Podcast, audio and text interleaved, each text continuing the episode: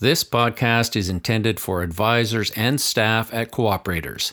The views and opinions expressed are those of the subjects and do not necessarily reflect the official position of cooperators. I'm their coach. Really, I'm trying to coach them through the emotions that they're having during these difficult time periods. Sean Kelly is an associate financial advisor in Collingwood, Ontario. He was hired in the year 2000 by the legendary Bill Reddick and now works with Bill's son John, and I know a lot of you across the country know John well. Sean has a wealth of wealth experience, and we thought he'd be a great person to talk to about the volatile markets and how to best deal with uneasy clients. Sean, in terms of the markets, 2022 has been quite a year so far it actually was not that long ago that we saw probably even larger volatility, which was at the beginning of COVID in, in early 2020, uh, when we saw the markets really tank in a one month period. They just happened to bounce back very quickly in, in April of 2020. Now we have something that's a little bit more prolonged, and, and that always causes worry. But in the 22 years that I've been here, the markets have been down uh, five times. What's unique about this year is we have not only the equity markets going down, we also have the fixed income markets that are being impacted as well. So it'll be interesting to see actually what happens by the end of this year. Based on where we are today in the middle of the year, I expect that we're going to have not only the bond markets down, but the equity markets down as well. Inherently, those bonds have been the safe haven for people that are in retirement or very close to retirement, and, and now that's impacting them as well. So, Sean, are you getting a lot of panicked phone calls at this point in time? We try and be pretty proactive. Um, so we're actually reaching out to our clients and trying to get ahead of, of that curve. My, my use of analogies probably gets a little uh, boring sometimes, but uh, just like when the baseball team isn't playing well, they don't fire the players, they fire the coach.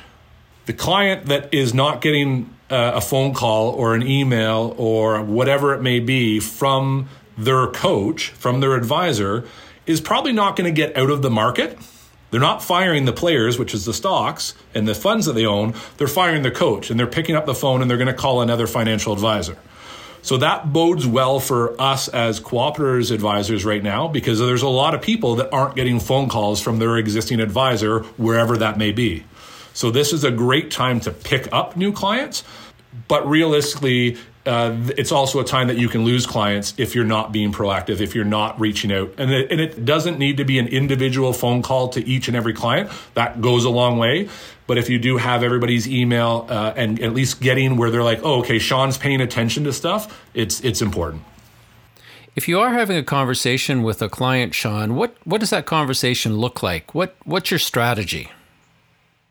Yeah again it, it varies based on the client and not not necessarily on the client in terms of how much money they have or what stage they're at. It varies on the client relationship with them. So i know that some people want a little bit more of an analytical. They want those numbers. They want to hear that this has happened two years ago and that we made it through. And then there's some clients that just really need that that hand to be held uh, and they want to just have a, a friendly conversation. And so so it does vary very, uh, very empathetic uh, to the situation w- uh, with with any client. Let them know that you understand. I let them know that my money is invested too. That I haven't made any changes to my portfolio. I'm still staying with the the funds that I use for for my clients.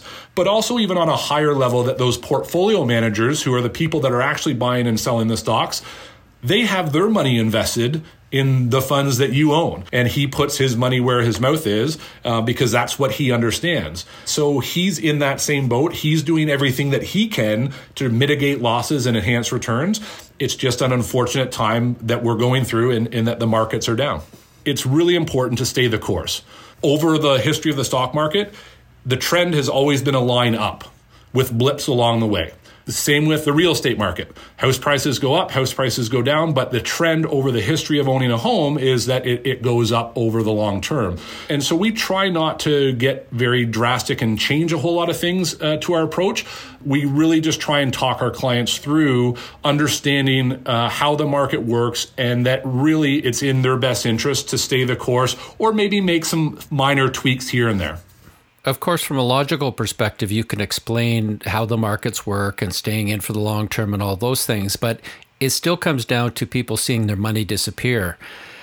And there's a lot of, I would assume, a lot of emotion associated with that. How do you deal with the emotion involved in these discussions? emotion is a huge part. We we we live with it every day in, in everything that we do, um, and especially when it comes to hard earned money. Um, when when you know you've saved uh, your entire life and all of a sudden you're getting close to retirement or maybe you're 25 years old and you've just put your you know a, a good chunk of your first couple paychecks into an investment and you see that it's gone down it's it's very frustrating and when I first started in the business, I was very product oriented. It was always about, okay, well, we can find this product that's going to do a little bit better for you. And then you quickly realize that that really isn't the solution. Uh, the solution is uh, I'm, I'm their coach. We talk about an advisor, but, but really I'm trying to coach them through the emotions that they're having during these difficult time periods. I will talk to them about remember when back in 2018 when the Toronto stock market was down. Ba- remember when back in 2008 the the Toronto and US uh, the global markets were down, you know, 30 plus percent.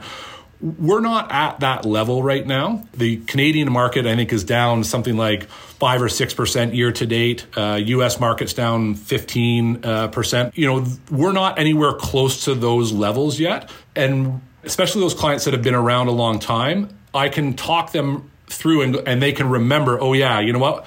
We listened to Sean and things worked out okay. It, it's still tough. Uh, and ultimately, at the end of the day, those clients need to sleep at night, and and so we do whatever we can to make sure that they're as comfortable as possible. So clients are are concerned, clients are upset, but you've got a lot of clients with a lot of money uh, that is disappearing, and it's got to be like a pressure cooker for you. It, it is. Uh, you you know we have a pretty sizable book of business, uh, as as many of our advisors do. Um, but it's irrelevant if if you whether you look after two million dollars or twenty two million dollars or one hundred and twenty two million dollars.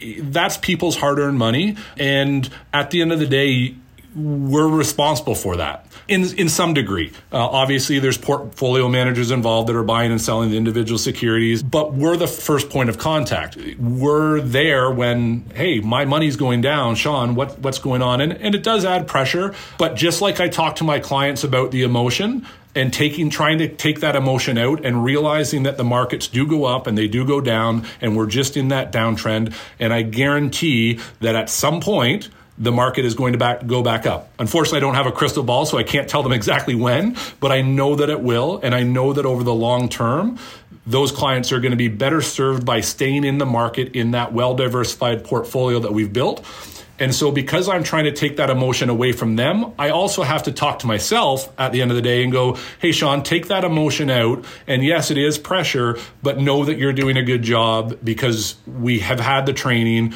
we have the resources at our disposal. And fortunately for myself, I've had 22 years of experience to go through those ups and downs and, and knowing that it is going to be all right. What's the biggest mistake an advisor could make right now? Um, I think probably the biggest uh, mistake that a advisor can make is being afraid to talk, having those difficult conversations. Nobody wants to give somebody a call to tell them that their insurance premium went up by 50%. Conversely, I don't really want to talk to my client and tell them that, hey, by the way, your $100,000 is now worth 90. But that's the time that it is really important. And I go back to that coach analogy. That's when, you know, when the baseball team isn't playing well, that's when you really have to listen to the coach. That's when you really need to follow that expertise. And so if I'm not coaching my clients when things are bad, uh, but I'm only coaching them when things are good, I'm not going to be their coach for very long we have to be proactive. So, as I said, I think the biggest thing would be uh, not being active and not being available and just saying, "Oh, you know what? I'll I'll, I'll give them a call in a couple days when the market goes back up." Get back to them quickly because they're having concerns uh, about their about their investment, whether again it's a small investment or a large investment. And of course, all this additional client contact is net new work. Uh, advisors already have an awful lot on their plates, so it must be a real challenge. Yeah, it, you know it, it is. It is tough. Um, sometimes we have more work. We have to sometimes make some sacrifices, but it, yeah, it, it isn't easy to juggle all those things. Every advisor office is very different. I'm very fortunate that that my main focus is is investments um, and and life insurance. where there's a lot of other advisors that have the, they're wearing the investment hat, the life insurance hat, the farm hat, the commercial hat, and they're running two or three staff in their office a lot of people have a set plan for their year or for their month, and then all of a sudden you have something like this, and, and those plans have to get set aside, uh, and you have to look at what what the priorities are. I always find that it's much easier to be proactive to reach out to that client on your time and on uh, at your schedule versus sitting there and just not knowing if there's going to be two phone calls today or 22 phone calls today and now all of a sudden your your day is completely shot because you're just having to be reactive and, and answering those phone calls. Just as we are very good to make a phone call or an email to a client to say hey i just got your annual statement. You made 22% last year. That's amazing. You'd call them to say, "Hey, by the way, you're you're down. We should have a talk just so you understand that we're still doing what we should be doing." And that's much more important uh, in my mind if you are not being proactive right now and just kind of putting your uh, I don't want to talk to anybody, all of a sudden you're going to be very active because now you're trying to uh, retain clients that are about to walk out the door. And so I'd rather work a little harder now than trying to convince a client not to leave me because I didn't reach out to them at all. And at a time like this, Sean, what do you think is the worst thing a client can do? Obviously, panicking and, and going into, into cash is the biggest drawback. In saying that, a client still needs to sleep at night. And if a client really feels that that is the best thing for them, you can provide all the advice in the world to them and tell them that it's here's why you shouldn't do this. But at the end of the day, if they really are adamant, no, I need to move into cash, I now have to be the coach and advise them through that process. And so I, I did have a, client in 2020. They panicked and the market went down and, and they they sold. And what we did was we made sure that once they sold, we took that cash they now had sitting there and dollar cost average back into the market on a monthly basis. So just like that new saver that's putting $200 a month away or $50 a month away, and this person is now has a larger portfolio, so we're we're distributing ten or twenty thousand dollars a month and putting it back into the market, but they need to get back into the market. Other than that, there really isn't a bad thing that the client can do, other than you know, if you could convince them to close their eyes for five years and not look at their statements, and, and that holds true at any point, whether the market's good or the market's bad.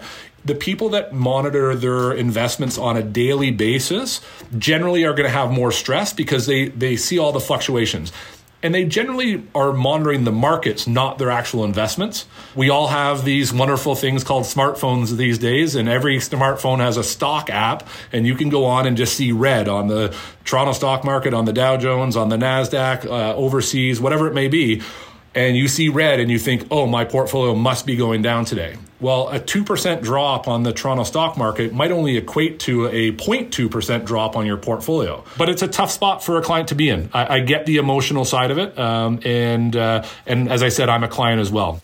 Let's talk about new business, Sean. Is your approach different for someone who is just starting out investing uh, during these crazy market times? There's a little bit more coaching, a little bit more conversation around the market. Um, but my philosophy and the funds that I'm using aren't changing. I've done my due diligence over the years to, to align myself with, with solid portfolio managers, uh, with good companies, whether that's through cooperators on our seg fund platform or through CFIS and, and the different mutual fund companies that we uh, now have access to.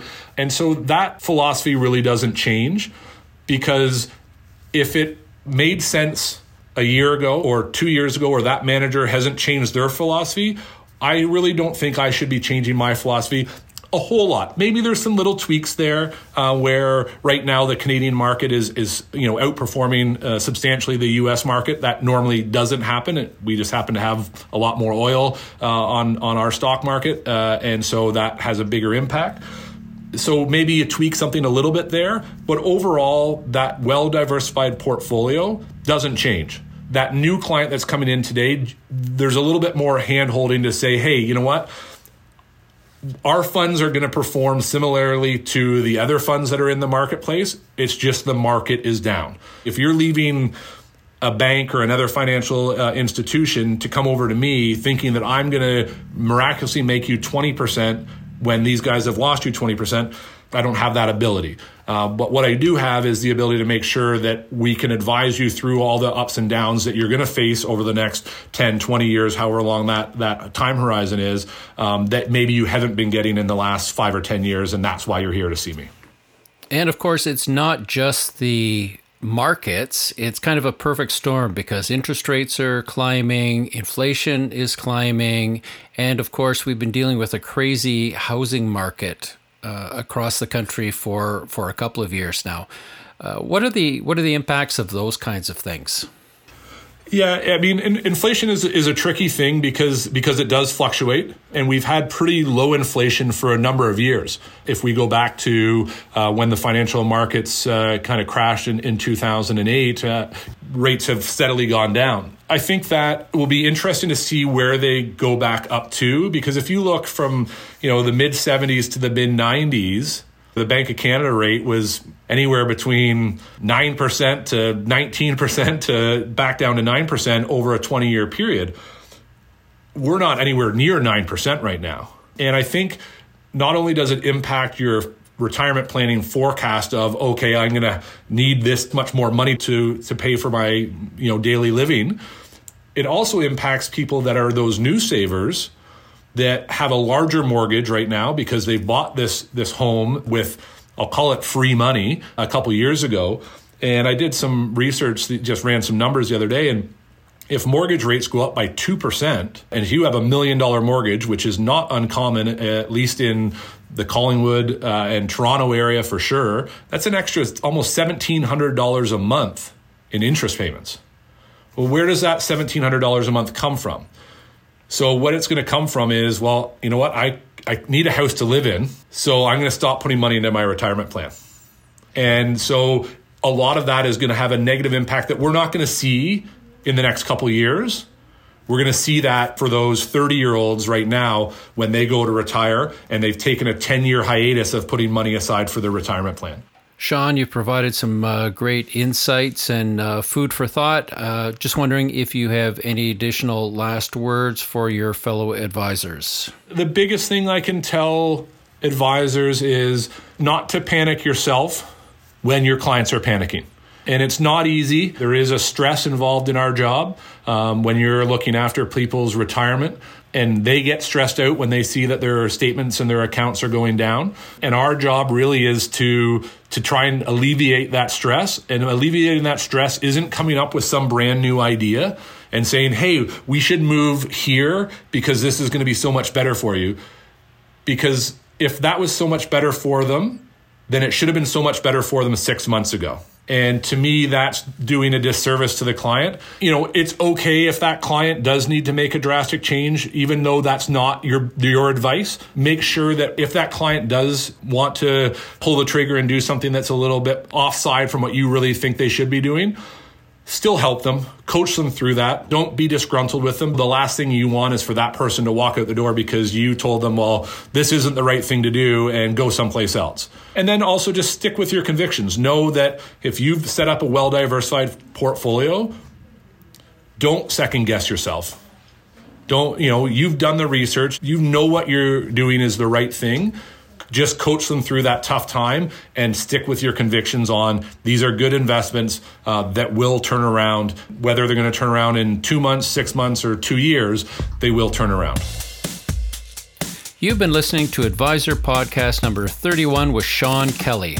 A reminder if you subscribe to this podcast on your phone, new episodes will automatically download so you can listen at a time convenient to you. We'd love to hear your feedback on the Advisor Network podcast or if you've got story ideas or the name of an advisor you'd like to hear from, or if you just need help to subscribe. Send me an email at brad underscore scott at cooperators.ca.